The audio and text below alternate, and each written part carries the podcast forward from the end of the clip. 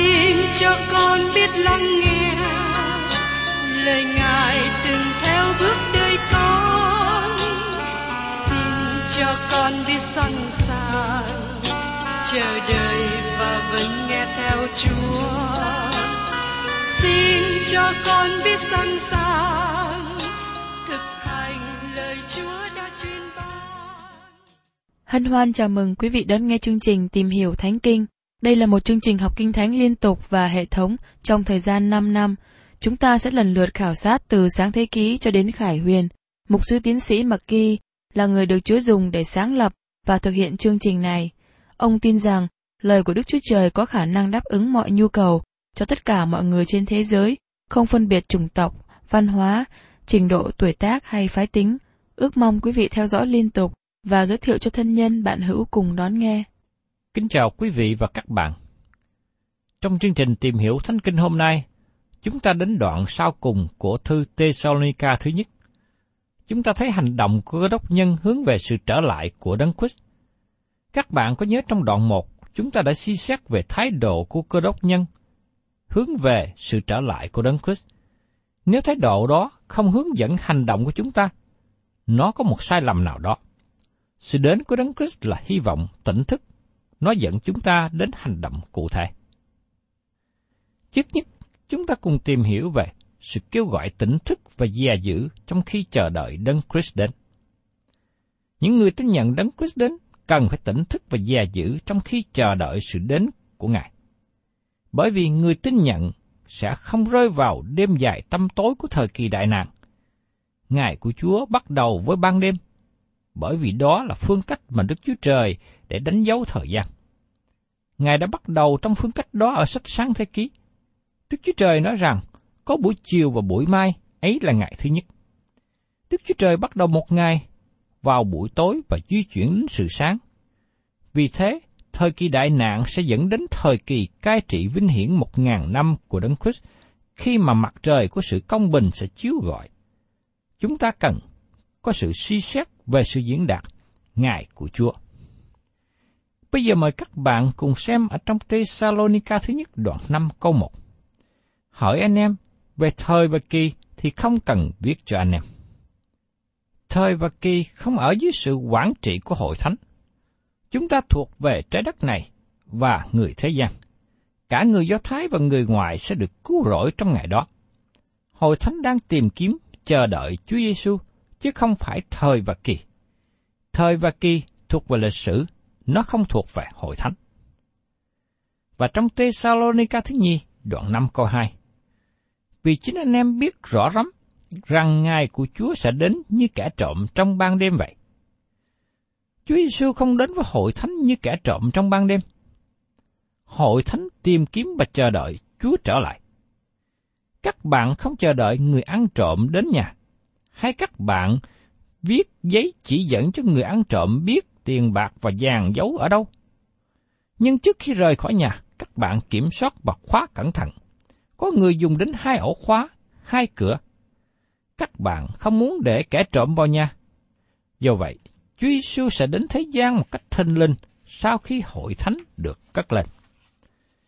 Như tôi đã nói, ngày của Chúa sẽ đến cách thanh linh, và nó bắt đầu với đêm tối của thời kỳ đại nạn, và sau đó Đấng Christ đến với trái đất này trong hình thể. Và tiếp đến trong tê Salonica thứ nhất đoạn 5 câu 3. Khi người ta nói rằng bình hòa và an ổn, thì tai họa thình lình vụt đến, như sự đau đớn xảy đến cho người đàn bà có ngén và người ta chắc không tránh khỏi đâu. Các bạn có chú ý đến việc thay đổi đại danh từ ở đây không? Trong hai câu đầu tiên, Paulo dùng chữ anh em. Paulo nói rằng không cần thiết viết cho anh em thời và kỳ, bởi vì anh em không có làm chi với nó cả. Những người tin Chúa Giêsu đã đi khỏi ở thời điểm này. Nhưng từ câu thứ ba, đại danh từ thay đổi, họ hay người ta. Khi người ta nói rằng bình hòa và an ổn, thì tai họa thình lình vụt đến. Một lần nữa tôi xin nhắc lại rằng Ngày của Chúa là khoảng thời gian mà nó bắt đầu với thời kỳ đại nạn và sẽ tiếp tục với thời kỳ một ngàn năm mà Đấng Christ cai trị trên đất. Có rất nhiều đoạn Kinh Thánh nói về việc này. Thí dụ như trong Esai đoạn 12 và đoạn 13, các bạn đọc và thấy rằng cách nào Đức Chúa Trời đoán xét chính quyền, quân đội, các việc mậu dịch, các tranh ảnh và hình ảnh nghệ thuật, sự kiêu ngạo và tôn giáo. Trong mê sai đoạn 13 câu 9 câu 10, lời Chúa nói như sau. Này, Ngài Đức Siêu Va đến là Ngài hung dữ có sự thạnh nộ và nóng giận để làm đất này nên quan vu, và diệt những kẻ có tội khỏi đó. Vì các ngôi sao mà các đám sao trên trời sẽ chẳng chiếu nữa. Mặt trời lên thì mờ tối, mặt trăng không soi sáng đâu. Và tiên tri Joel trong đoạn 1 câu 15 cũng nói tiếp. Ôi ngày ấy, vì ngày Đức Rêu va đã gần, nó đến như một tai vạ thả ra bởi đấng toàn năng.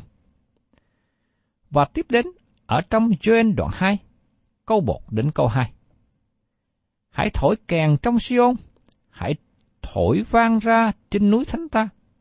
Hết thải dân cư trong đất khá điều run rẩy, vì ngày của Đức giê va đến, ngày ấy đã gần tức là ngày mờ mịt và tối tăm, ngày của mây và sương mù. Có một dân lớn và mạnh đến như ánh sáng sớm mai giải ra trên núi, đến nỗi từ trước chưa hề có, mà về sau này và muôn đời về sau này cũng sẽ không có như vậy nữa. Đây là hình ảnh được ban cho trong cổ ước. Ngày của Chúa là thời kỳ bắt đầu với đại nạn và tiếp tục trong thời kỳ chỉ vì một ngàn năm của Đấng Christ đó là đề tài của cụ ước. Biến cố được diễn tả ở trong Thessalonica thứ nhất đoạn thứ tư về sự đến của Đấng Christ và đem hội thánh ra khỏi thế gian không được đề cập trong kinh thánh của ước. Nhưng có một số hình ảnh tiêu biểu được đề cập, như trong trường hợp của Henoch và Eli. Khi còn sống, họ đã được cất lên để ở với Chúa – nhưng lẽ đạo về việc Chúa Giêsu đem hội thánh ra khỏi thế gian không được dạy trong cổ ước. Lẽ thật vinh hiển và kỳ diệu này được khải thị lần thứ nhất trên phòng cao khi Chúa Giêsu nói chuyện với các môn đồ. Trong sách Giăng, đoạn 14, câu 1 đến câu 3. Lòng các ngươi chớ hề bối rối, hãy tin Đức Chúa Trời cũng hãy tin ta nữa. Trong nhà cha ta có nhiều chỗ ở, bằng chẳng vậy, ta đã nói cho các ngươi rồi ta đi sắm sẵn cho các ngươi một chỗ. Khi ta đã đi và đã sắm sẵn cho các ngươi một chỗ rồi, ta sẽ trở lại đem các ngươi đi với ta, hầu cho ta ở đâu thì các ngươi cũng ở đó. Theo như tôi biết, đây là lần đầu tiên lẽ thật này được khải thị trong Kinh Thánh, và Phaolô phát triển thêm về đề tài này trong Thessalonica thứ nhất, đoạn thứ tư. Do vậy, trong Thessalonica thứ nhất đoạn 5, Paulo nói một điều mà nó được biết rõ trong cổ ước. Khi người ta nói rằng bình hòa và an ổn, thì tai họa thình lình phục đến. Đó sẽ là một điều ngạc nhiên lớn cho thế giới. Họ không chờ đợi điều đó xảy đến. Tôi tin rằng có một lời hứa giả dối về sự hòa bình và an ổn như được nói ở trong Thessalonica thứ nhì. Chúa Giêsu đã cảnh giác rằng hãy cẩn thận và đừng để ai lừa dối. Thế gian mong chờ vào thời kỳ một ngàn năm mình ăn, nhưng họ sẽ thấy rơi vào thời kỳ đại nạn, mà nó kết thúc bởi cơn đại chiến của thế giới, mà cơn đại chiến này chưa hề có xảy ra như vậy bao giờ trước đây. Đại nạn đến cách thinh linh như kẻ trộm đến lúc ban đêm. Và tiếp đến trong Thessalonica thứ nhất đoạn 5 câu 4 câu 5. Nhưng hỏi anh em, anh em chẳng phải ở nơi tối tăm, nên nỗi ngày đó đến thình lình cho anh em như kẻ trộm. Anh em đều là con của sự sáng và là con của ban ngày. Chúng ta không phải thuộc về ban đêm, cũng không phải thuộc về sự mờ tối. Khi hội thánh được cất lên, có hai điều được thực hiện. Thứ nhất, kết thúc thời kỳ ân điển mà chúng ta có hiện nay. Và thứ hai, bắt đầu ngày của Chúa. Thời kỳ đại nạn xảy ra khi hội thánh rời khỏi thế gian này. Biến cố hội thánh được cất lên, kết thúc thời kỳ ân điển và khởi sự ngại của Chúa. Nó kết thúc một ngày này và khởi sự một ngày mới khác. Phaolô nói rằng, nhưng hỡi anh em, anh em chẳng phải ở nơi tối tăm, nên nỗi ngày đó đến thình lình cho anh em như kẻ trộm. Tại sao không? Bởi vì chúng ta sẽ không ở đó. Chúng ta thấy trong đoạn 4, chính Chúa Giêsu từ trời giáng xuống và đem hội thánh ra khỏi thế gian. Phaolô cũng nhắc rằng, anh em đều là con của sự sáng và là con của ban ngày. Các bạn không thuộc về thời kỳ đại nạn sẽ đến trong tương lai. Các bạn thuộc về thời kỳ ân điển mà chúng ta có hiện nay. Thưa các bạn, tôi muốn ước rằng các bạn học rõ các lời tiên tri này để khỏi bị lộn xộn lầm lẫn. Khi ngày của Chúa đến, chúng ta sẽ ở với Ngài.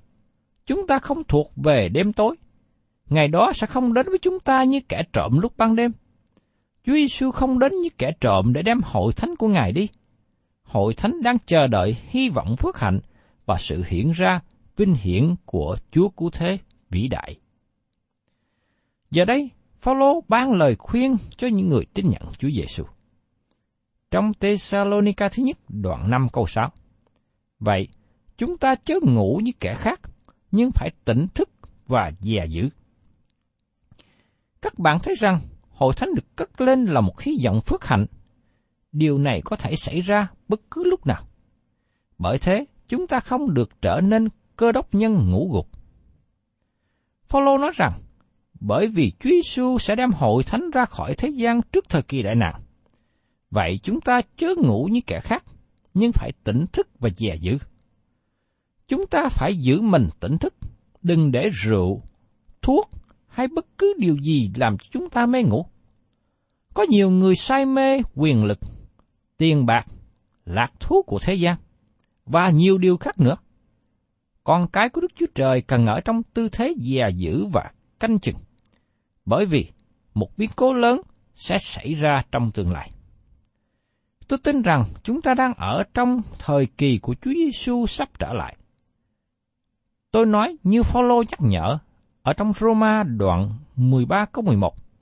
Hãy ăn ở như vậy, vì biết thời kỳ đang lúc chúng ta đây, giờ anh em từ ngủ thức dậy đã đến, bởi sự cứu hiện nay đã gần, chúng ta hơn lúc chúng ta mới tin. Qua điều này, nhắc nhở tôi và ông bạn chị em, chúng ta cần phải tỉnh thức để chờ đợi sự đến của Đấng Christ. Chúng ta hãy chuyên tâm hầu việc Đức Chúa Trời. Chúng ta phải dọn mình sẵn sàng. Chúng ta đừng để một điều gì khác trong thế gian này làm cho chúng ta mê ngủ, chúng ta mê hoặc, chúng ta bị lôi cuốn và chúng ta quên đi rằng chúng ta đang chờ đợi một phước hạnh lớn lao, một biến cố lớn lao sẽ xảy đến. Đó là Chúa Giêsu sẽ từ trời trở lại để đón rước hội thánh và những người thuộc về Ngài ra khỏi thế gian này. Vì thế, tôi và ông bạn chị em, chúng ta phải lắng nghe lời của Phaolô nhắc nhở, phải tỉnh thức và dè dữ. Và tiếp đến, chúng ta cùng xem ở trong Thessalonica thứ nhất, đoạn 5, câu 7 đến câu 8. Vì kẻ ngủ thì ngủ ban đêm, kẻ sai thì sai ban đêm, nhưng chúng ta thuộc về ban ngày, nên hãy dè giữ, mặc áo giáp bằng đức tin và lòng yêu thương, lấy sự trông cậy về sự cứu rỗi làm mão trụ. Một lần nữa, Phaolô đề cập đến từ ngữ dè giữ hay tỉnh thức. Giờ đây chúng ta cần hiểu rằng chúng ta có một số công tác cần phải thực hiện. Phaolô nhắc nhở, mặc áo giáp bằng đức tin và lòng yêu thương, lấy sự trông cậy về sự cứu rỗi làm mão trụ. Điều này nói về công tác của người tỉnh thức và kêu gọi thực hiện công tác. Áo giáp của đức tin và tình yêu thương che đậy trái tim, một bộ phận quan trọng trong cơ thể. Còn mão đội trên đầu là hy vọng của sự cứu rỗi. Hiện nay, tôi thấy không có nhiều người đội nón khi đi ra ngoài nắng. Họ để đầu trần. Nhưng mỗi cô đốc nhân nên đội mão của sự cứu rỗi. Đức tin, hy vọng và tình yêu thương. Đây là lần thứ ba mà Phaolô đề cập đến ba chữ căn bản này trong thư tín. Công lao của tình yêu thương, công việc của đức tin và sự nhịn nhục của hy vọng. Phaolô nói ở đây là đức tin cứu rỗi và đức tin cứu rỗi sanh ra việc làm. Đức tin nhìn lại quá khứ khi chúng ta tiếp nhận Chúa Giêsu. Tình yêu thương là cho hiện tại, tức là mối quan hệ của người tin Chúa với những người xung quanh. Hy vọng của sự cứu rỗi là phước hạnh của tương lai. Chúng ta không hướng về thời kỳ đại nạn. Tôi thấy không cách nào chúng ta có thể vui mừng về ngày đó. Chúng ta đang mong chờ hy vọng phước hạnh mà nó hoàn tất sự cứu rỗi của chúng ta. Sứ đồ văn đã viết ở trong thư gian thứ nhất đoạn 3 câu 2 như sau. Hỏi kẻ rất yêu dấu, chính lúc bây giờ chúng ta là con cái Đức Chúa Trời, còn về sự chúng ta sẽ ra thế nào thì điều đó chưa được bày tỏ. Chúng ta biết rằng khi Ngài hiện đến, chúng ta sẽ giống như Ngài, vì sẽ thấy Ngài như vốn có thật vậy. Đức Chúa Trời không bỏ tôi. Vì thế, xin các bạn kiên nhẫn với tôi, cũng như tôi kiên nhẫn với các bạn. Bởi vì tôi không nghĩ rằng Đức Chúa Trời bỏ các bạn. Ngày nay chúng ta có hy vọng về sự cứu rỗi và Chúa hoàn tất sự cứu rỗi mà Ngài đã bắt đầu trong chúng ta. Phaolô đã nói với người Philip ở trong thơ Philip đoạn 1 câu 6. Tôi tin chắc rằng đấng đã khởi sự làm việc lành trong anh em sẽ làm trọn hết cho đến ngày của Đức Chúa Giêsu Christ. Chúng ta có một niềm tin chắc rằng khi Đức Chúa Trời đã cứu chúng ta trong Chúa Giêsu Christ, Ngài sẽ tiếp tục gìn giữ chúng ta cho đến khi chúng ta trở về gặp mặt Ngài. Và trong tê Salonica thứ nhất, đoạn 5 câu 9, Vì Đức Chúa Trời chẳng định sẵn cho chúng ta bị cơn thịnh nộ, nhưng cho được sự giải cứu bởi Đức Chúa Giêsu Christ chúng ta. Phaolô xác chứng rằng, vì Chúa chẳng khẳng định cho chúng ta bị cơn thịnh nộ. Đây là điều chúng ta cần hiểu rõ. Nhưng rất tiếc có một số người bỏ sót điểm quan trọng này. Đức Chúa Trời không định cho chúng ta cho Ngài thạnh nộ, tức là Ngài đại nạn. Nó là thời kỳ phản xét, và hội thánh sẽ không bị đoán xét, bởi vì Đấng Christ đã gánh lấy sự đoán xét cho chúng ta. Có lẽ các bạn nói rằng, tôi là người tốt nên được Chúa cất đi cùng với hội thánh. Không phải thế đâu. Tôi là người không đủ tốt để được cứu rỗi. Nhưng Chúa đã cứu tôi bởi ân điển của Ngài. Và khi đem hội thánh ra khỏi thế gian, tôi sẽ được cùng đi với các thánh đồ của Ngài, bởi nhờ ân điển của Đức Chúa Trời. Đức Chúa Trời muốn ban cho chúng ta được sự giải cứu bởi Đức Chúa Giêsu Christ. Đức Chúa Trời không muốn định cho chúng ta cho cơn thạnh nộ, cho bị cơn đại nạn. Ngài muốn chúng ta được sự cứu rỗi trong Chúa Giêsu. Tôi tạ ơn Đức Chúa Trời vì lòng yêu thương lớn của Ngài, vì ân điển của Ngài. Đức Chúa Trời muốn ban sự cứu rỗi cho chúng ta. Ngài không muốn chúng ta bị cơn thạnh nộ. Nhưng thưa các bạn, còn chúng ta ngày nay đáp ứng lại như thế nào? Chúng ta có tiếp nhận sự cứu rỗi Ngài ban cho không? Chúng ta có muốn mình được cứu rỗi không? Nếu muốn, tôi xin mời gọi các bạn hãy đến mà tiếp nhận ân điển cứu rỗi của Ngài. Để đời sống của tôi và các bạn, chúng ta sẽ thoát khỏi cơn thành nộ, thoát khỏi thời kỳ đại nạn. Chúng ta hưởng được sự cứu rỗi mà Chúa dành sẵn. Tôi tha thiết kêu gọi quý vị và các bạn ngày hôm nay có một sự suy xét để lựa chọn điều tốt cho tương lai đời đời của mình. Và tiếp đến trong tê Thessalonica thứ nhất, đoạn 5 câu 10. Là đấng đã chết vì chúng ta, hầu cho chúng ta hoặc thức hoặc ngủ, đều được đồng sống với Ngài. Thưa các bạn, những cơ đốc nhân đã chết trước và những cơ đốc nhân còn sống cho đến khi Chúa Giêsu đến, chúng ta sẽ cùng sống chung với Ngài. Hầu hết những người trong hội thánh đã đi qua ngưỡng cửa của sự chết.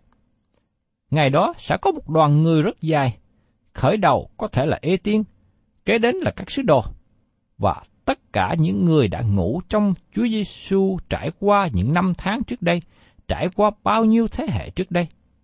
Và sau cùng, những người còn sống trên thế gian này cho đến ngày Chúa đến. Nếu các bạn và tôi, chúng ta còn sống, đến ngày đó, chúng ta sẽ đứng ở hàng cuối cùng. Nhưng cảm tạ Đức Chúa Trời, chúng ta có được điều đó bởi ân điển lớn lao của Ngài. Quý vị và các bạn thân mến, chúng ta tạ ơn Chúa rất nhiều bởi vì chúng ta là người sống có hy vọng trong Đấng Christ, có hy vọng về sự đến của Ngài. Và khi chúng ta đặt niềm hy vọng đó, chúng ta mỗi người phải có sự tỉnh thức. Hy vọng về sự đến của Chúa, không phải tôi và quý vị chỉ ngồi đó mà chờ đợi. Nhưng khi chúng ta hy vọng và chờ đợi sự đến của Chúa, mỗi người trong chúng ta phải thể hiện một đời sống tích cực. Chúng ta siêng năng trong sự hầu việc thờ phượng Đức Chúa Trời. Chúng ta phải dọn đời sống mình cho sự thánh sạch. Chúng ta cần phải từ bỏ tội lỗi. Và đặc biệt là tôi và các bạn ngày hôm nay, chúng ta cần phải chia sẻ niềm tin về sự cứu rỗi trong đấng Christ cho những người khác. Đây là điều mà tôi đang làm. Và tôi mong ước rằng các bạn cùng hiệp với tôi để tiếp tục nói về đấng Christ cho nhiều người khác đặc biệt là những người ngày hôm nay sống trong sự tuyệt vọng. Họ có được sự hy vọng, và hy vọng đó đem họ đến sự tỉnh thức. Thân chào tạm biệt quý vị, và xin hẹn tái ngộ cùng quý vị trong chương trình tìm hiểu Thánh Kinh kỳ sau.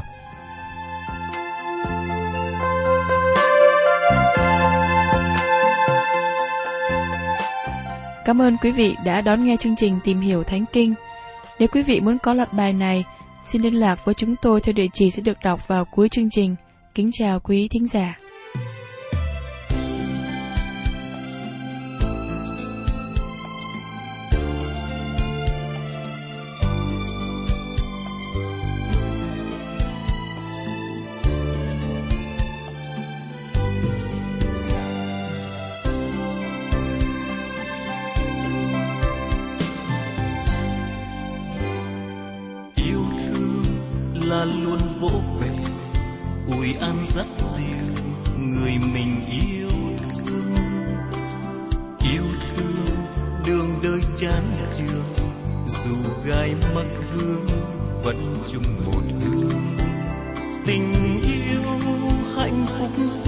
Sum và chẳng mấy sông tố răng đầy. Lời thề ngày ấy suốt một đời nguyện không đổi thay. Vì khi yêu chân tình là luôn có Chúa hướng dẫn mình một lòng quên chính mình, chọn đời dân hiến cho người mình yêu. Trong cuộc tình, ta luôn cần hy sinh và tha thứ để chấp nhận thương mãi người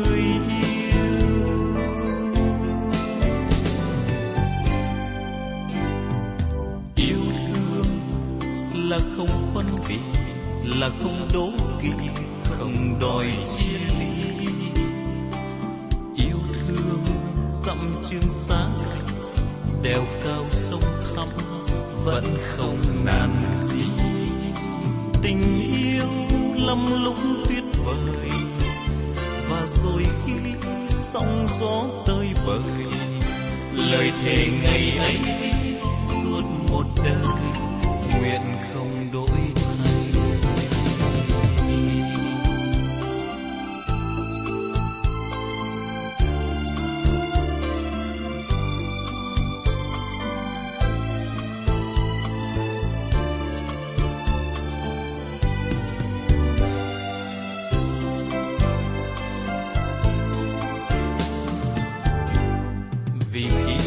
chân tình, là luôn có Chúa hướng dẫn mình.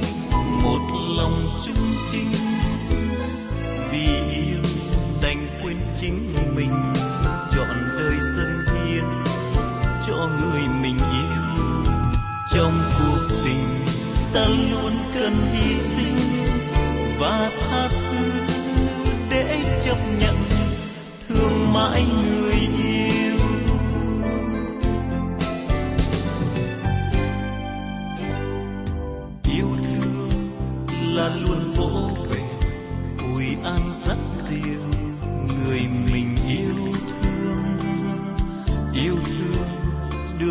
chán trường dù gai mắt vương, vẫn chung một hướng tình yêu hạnh phúc sum vầy, và chẳng mấy sông tố răng đầy. Lời thề ngày ấy suốt một đời, nguyện không đổi thay.